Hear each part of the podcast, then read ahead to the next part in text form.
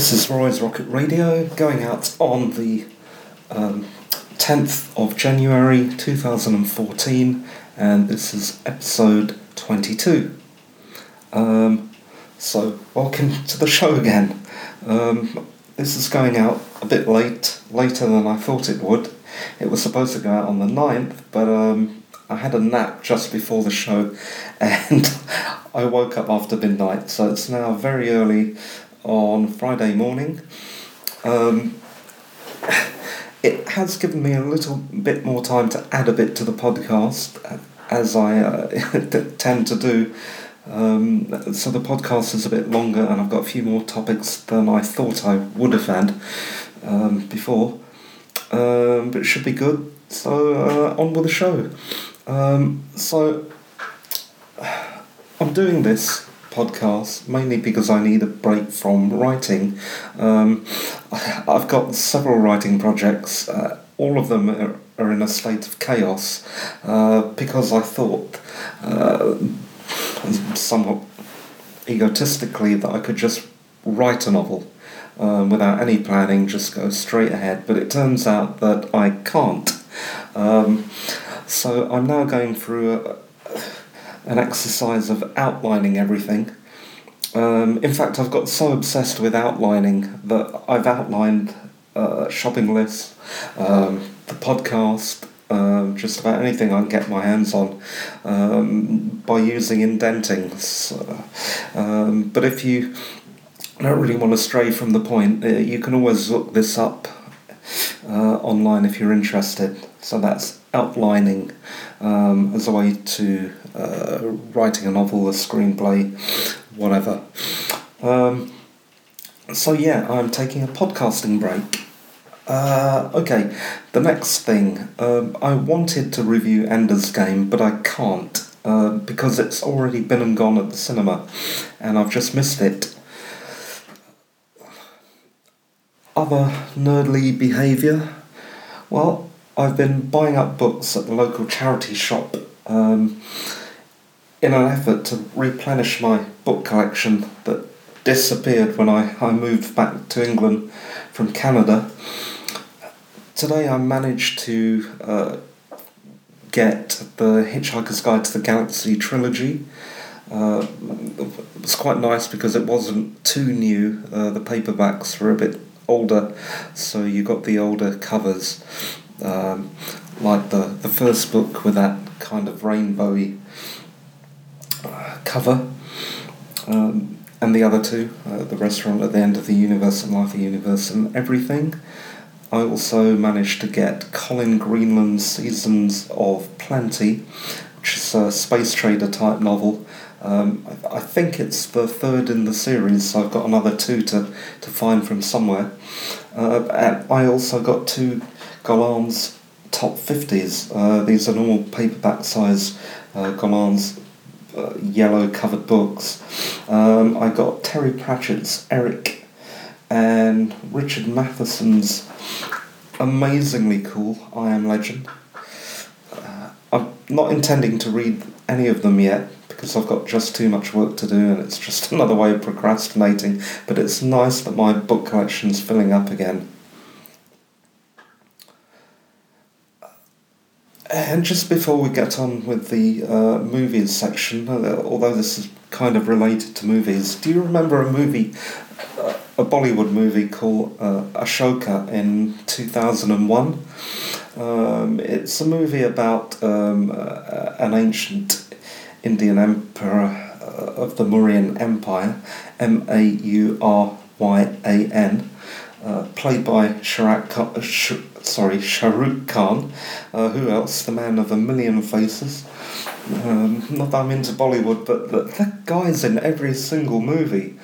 Um, but anyway, uh, that, there's a, a, a, sword in the movie, a sword of, of the Emperor, um, and it's a utter and complete dead ringer for Elric Stormbringer, um, the, well, the, the Stormbringer that's featured on most of Michael Moorcock's uh, Elric books.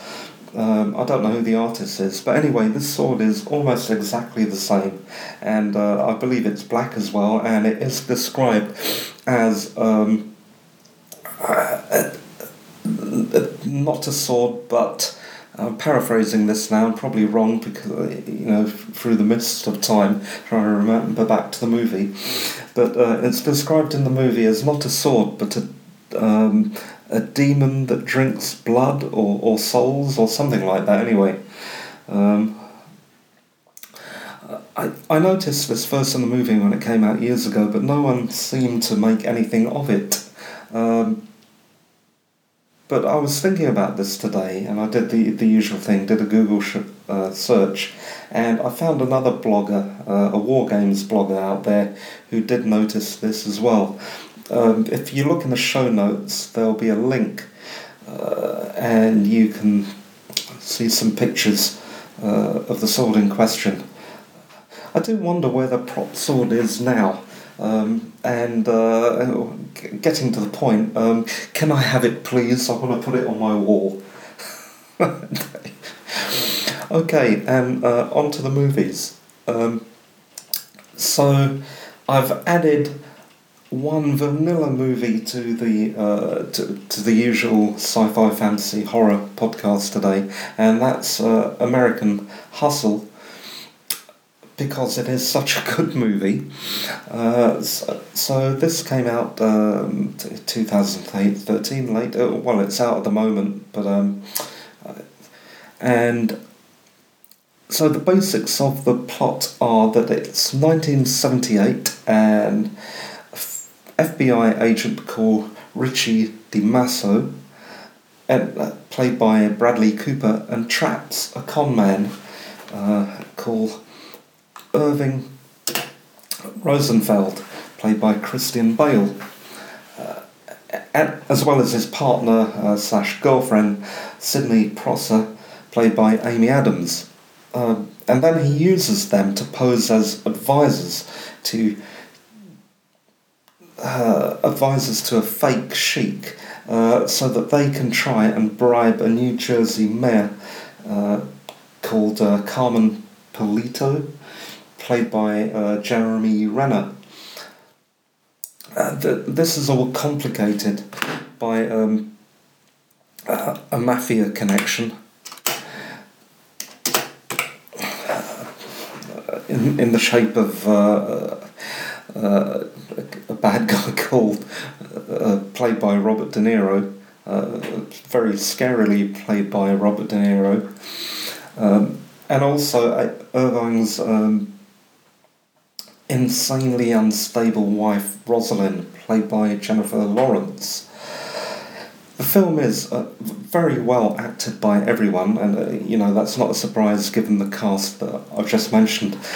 But um, in particular, uh, by the two female co-stars, uh, Amy Adams is incredibly alluring.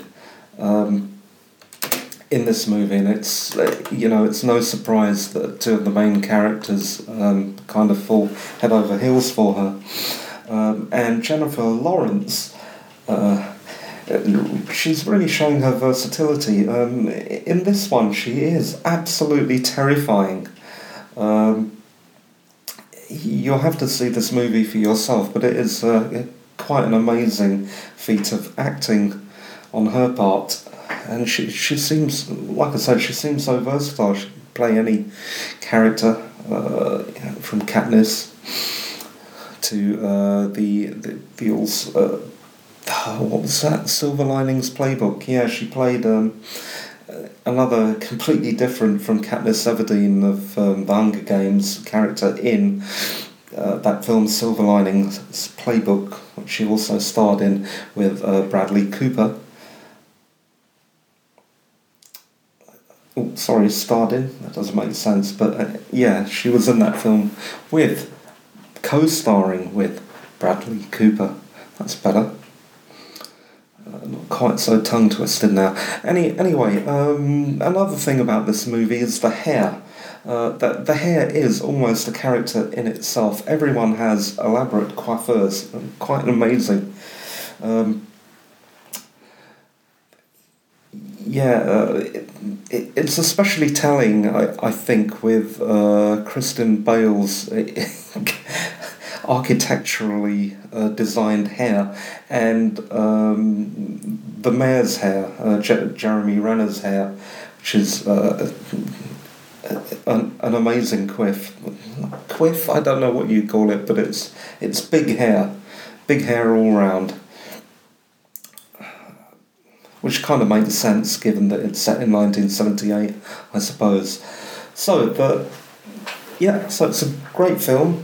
Highly recommended that you go out and watch this if you can still can catch it at the cinema. Um, and it is loosely based on uh, the real FBI's abscam um, anti-corruption sting operation. Uh, the Bale character um, in real life was a guy called Mel Weinberg, and again, I've put a link into the uh, podcast notes if you want to read up on the real story. Uh, that, there's a nice kind of pressing of the whole story in at uh, nj.com, newjersey.com. Okay, next movie uh, that kind of stuck out over the last few weeks. Ah, Upstream Colour. Um, late 2013 movie. Uh, this is um, Shane Carruth's second feature. You may remember him from a fil- from an excellent time travel sci-fi film called uh, Primer in 2004. So it's been a while, but uh, I'm kind of glad that he's back. Um, and like Primer, this is a fairly complicated and cerebral film.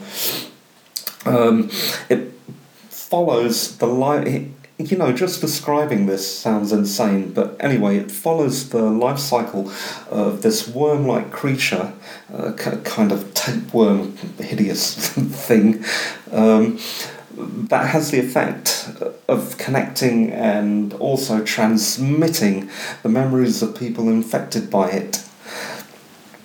Uh, which sounds absolutely nuts, but I particularly enjoyed uh, watching. Uh, I don't know how to pronounce this properly, so I apologise if I've got it wrong. Amy Seimetz's uh, portrayal of um, a victim of a forced infection. Um, it's a deeply moving uh, portrayal, really great acting again. Um, I must admit that although I watched the film very closely, and uh, I, I tend to be distracted watching movies like everyone nowadays, playing around on the phone, you know, reading a magazine, uh, all, all in the middle of watching a movie. But this one I, I, I just watched with rapt attention. Um, but even so, I, I did have to read the wiki later to clarify a few of the plot points um, and get, get the story straight in my mind. Um, so, uh, despite a few initial unfavourable comparisons, and not by me but by professional critics, to Terrence Malick's um, The Tree of Life 2007, which most critics found amazingly good, and I found absolutely appalling. Um, yeah, if you want to see a film that's going to make you really angry and annoyed, go and see The Tree of Life. It is absolutely abysmal. Um, anyway, after I'm digressing. Uh, so yeah, uh, it, it kind of looks, by the look of it, like a, a, kind of arty and everything. But but if you watch the film. Closely as I did, uh, you will see that it is in fact uh, a straight sci-fi horror. Um, and it does seem to be picking up a, a, a lot of acclaim. Uh, so those uh, initial critics were were basically wrong, uh, in my opinion, and a lot of other people's opinion. Uh, I can well imagine this film becoming a cult classic like Primer, um, another movie that I thoroughly recommend that you watch. Uh, probably the most intelligent film about time travel I've ever seen. Um, okay, So that is it for movies this week. Uh, and on to TV. Scrolling, scrolling, scrolling down. Yeah, so I. There was a movie, uh, sorry, there was a TV series from the Sci Fi Channel in 2012 called The River. Um, it only lasted a single season before it was axed. Um, it's a found footage type drama. Um, not surprising, as the creator of um, series was the also the creator of Paranormal Activity 2007. Uh, and I'm sorry, that's another film that I, I, I really can't stand. It's not at all scary.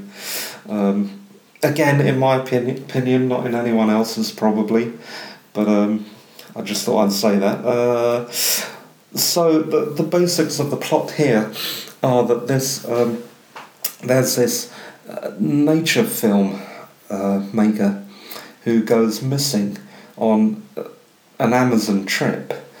Um, and then his estranged later on when when he's been missing a while his estranged family um, accompanied by a reality TV crew try and track him down um, the reality TV crew is there because it's the only way that they can finance this uh, uh, retrieval slash rescue uh, mission um, and you know what? I, I watched the first episode, and initially uh, I did find it en- engrossing.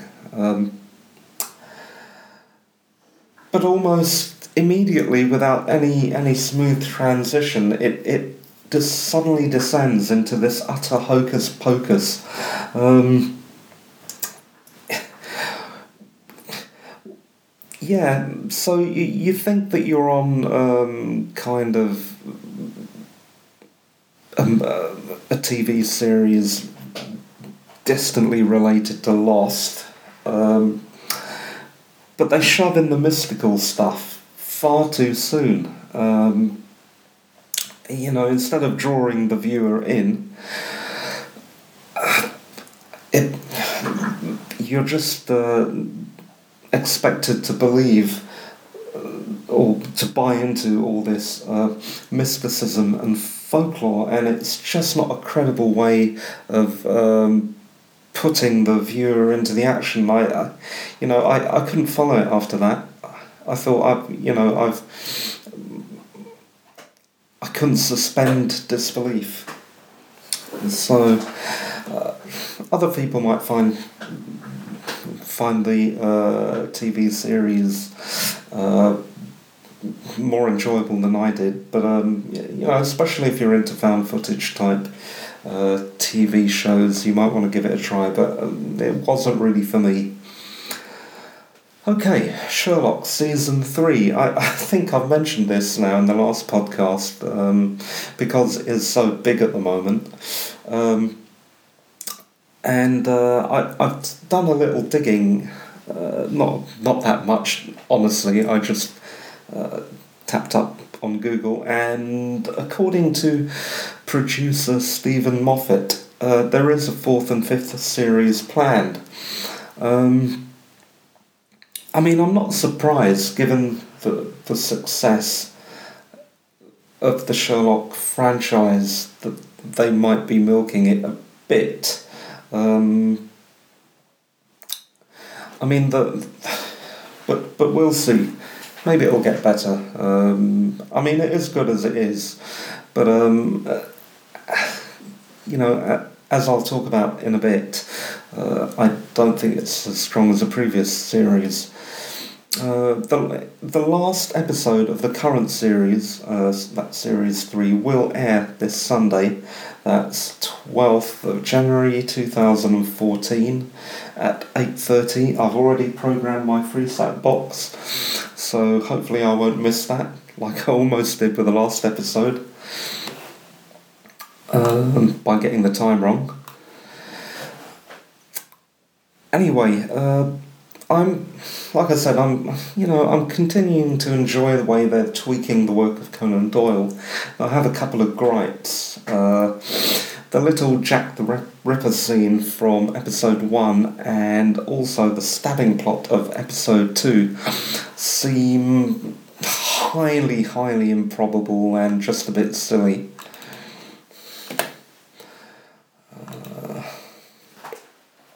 Uh, so we'll have to see how the last episode goes. Hopefully, it'll be good. Um, I mean, I'm looking forward to it. It's a big event for my Sunday. Um, yeah, so that's Sherlock. Okay, and for the book section, um, right, I just wanted to mention one of my all time favourite short stories. Uh, and the story's title is And He Built a Crooked House. It's by Robert A. Heinlein and it was first published in 1941. Um, this is one of my, uh, and probably many other people's, favourite sci fi stories. Uh, the, the basics of the plot are that um, there's this eccentric architect who managed manages to convince uh, a couple to hire him to build a house uh, based on uh, a, a, pretty complicated um, topological model that he's uh, cooked up in his head. um, uh, and he does this. He, you know, he, he manages to convince um, the husband of the couple over drinks, over a lot of drinks, um, that he should be commissioned to build their house. And uh, so the house is built. Um, but unfortunately, there's this earthquake on the night before um, the couple get to view the house. And the house uh, collapse, collapses into this uh, weird trans-dimensional configuration. Uh, to give away more than that would to give away the whole story, and it is a very short story. Um, you know, I, thoroughly recommend the story. Uh, the thing is, it's that it's short, funny, pleasant, and uh, unlike um, a lot of stories, including my own, no one actually dies. Um, yet it really is great sci-fi. Uh, I found out that it was apparently optioned for film quite a while ago, and the script was written, uh, but that's it. Uh, I think the problem is that we don't have a program like the Twilight Zone or the Outer Limits anymore. Uh, and this is a problem because I'm not sure how you could stretch this out into a full length movie. I suppose you could get Peter Jackson in on the project. um, okay, uh, so this story, in my opinion, is still a masterpiece and can be found um, on the web in various places. Um, as well as the book, I think it was originally published in an anthology called The Unpleasant Profession of Jonathan Hoag. I think, I'm not, you know, I'm not 100% certain. Uh, if you look in my show notes, you will find a link to um, an educational establishment that has made the text of the story available. So, yeah, if you want to read that, um, just go through my show notes and you'll find a link to the PDF. Right, and on to comics. Um, I've read a few, but the, the one that stuck out, uh, stuck in my head uh, recently, is Saga Volume 1 that I managed to find at the local library. This is a 2012 trade slash graphic novel, um, collected issues. Uh, and it's by a writer called Brian K. Vaughan and an artist called Fiona Staples. Uh, how to describe it? It's sort of a violent mixture of sci fi and fantasy. uh, a bit Star Warsy slash Game of Thronesy, um, according to the wiki anyway. It's definitely not for kids. Um, and the basics of the story is that there's a couple, Alana, um, a kind of winged human, uh, and Marco, uh, a satyr like human ish magic user, uh, are both deserters from opposing sides in a space war. Um, they've fallen in love and they've got married and they've just recently had a child. Um, both are on the run uh, from both sides of the war, and uh, they're on the run from uh, one particularly tough bounty hunter who's very reminiscent in behaviour, at least, of Boba Fett uh, without the Mandalorian battle armour and uh, hair. Um, it's been very well received by everyone including myself. Uh, I really did enjoy it, and I am looking forward to getting my hands on Volume 2. Uh, both volumes are probably out and available at the moment, but being on a limited budget, I have to wait till I see it in a uh, on special offer or in the library. But yeah, uh, so that's Saga Volume 1, Brian K. Vaughan, and Fiona Staples. Look out for that. Okay, this was a last minute bolt on um, in the games section. Uh, do you remember uh, a games console called the Neo Geo back in the 90s? Uh, I remember really stunning looking games but I never actually got my hands on the console. I always thought it looked really cool. The games looked cool. The the console um, seemed advanced and very fast with great graphics. Uh, anyway, I was flicking through a gaming mag that I occasionally read, and I noticed that it's back. Um, it's now called, or the new version, the souped up version, is called the Neo Geo X Gold. Uh, so that's Neo Geo N E Then G O G E O X Gold. Um, yeah, and it's uh, back with some games, a docking station, an external joystick arcade controller, uh, and it's around £170. It's not something that I'm going to buy myself, but um, if you're into retro gaming and you were a fan of the original handheld, this might be for you. Uh, what else? Um, ah, yes. Uh, what, one last thing before we end the podcast. Uh, I would like to thank people for downloading the podcast. I regularly check my AW stats logs.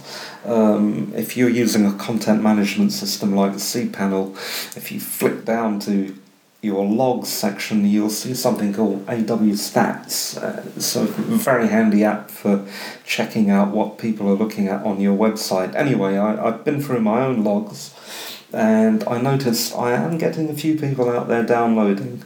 You know, uh, as Paul Daniels says, not a lot, but um, at least I'm getting into double figures now. Begs the question why I'm actually bothering to podcast. But no, no, no, I'll, I'll remain positive. Uh, that, so that's the first thing. Thanks for downloading the podcast. I do appreciate it. I hope you enjoy them. Um, and secondly, uh, I'd like to thank some fellow podcasters out there over at Sci Fi Tech Talk who gave me uh, who kindly gave me a little plug in their last show. Thanks, people. Uh, that was really kind of you. Okay, so that's it for the podcast. Hope you enjoyed it. Um, this is epi- this was uh, episode 22 of Roy's Rocket Radio, recorded on the 10th of the 1st, 2014. Um, the time is now 3.07, so I'll sign off and see you next time. Bye.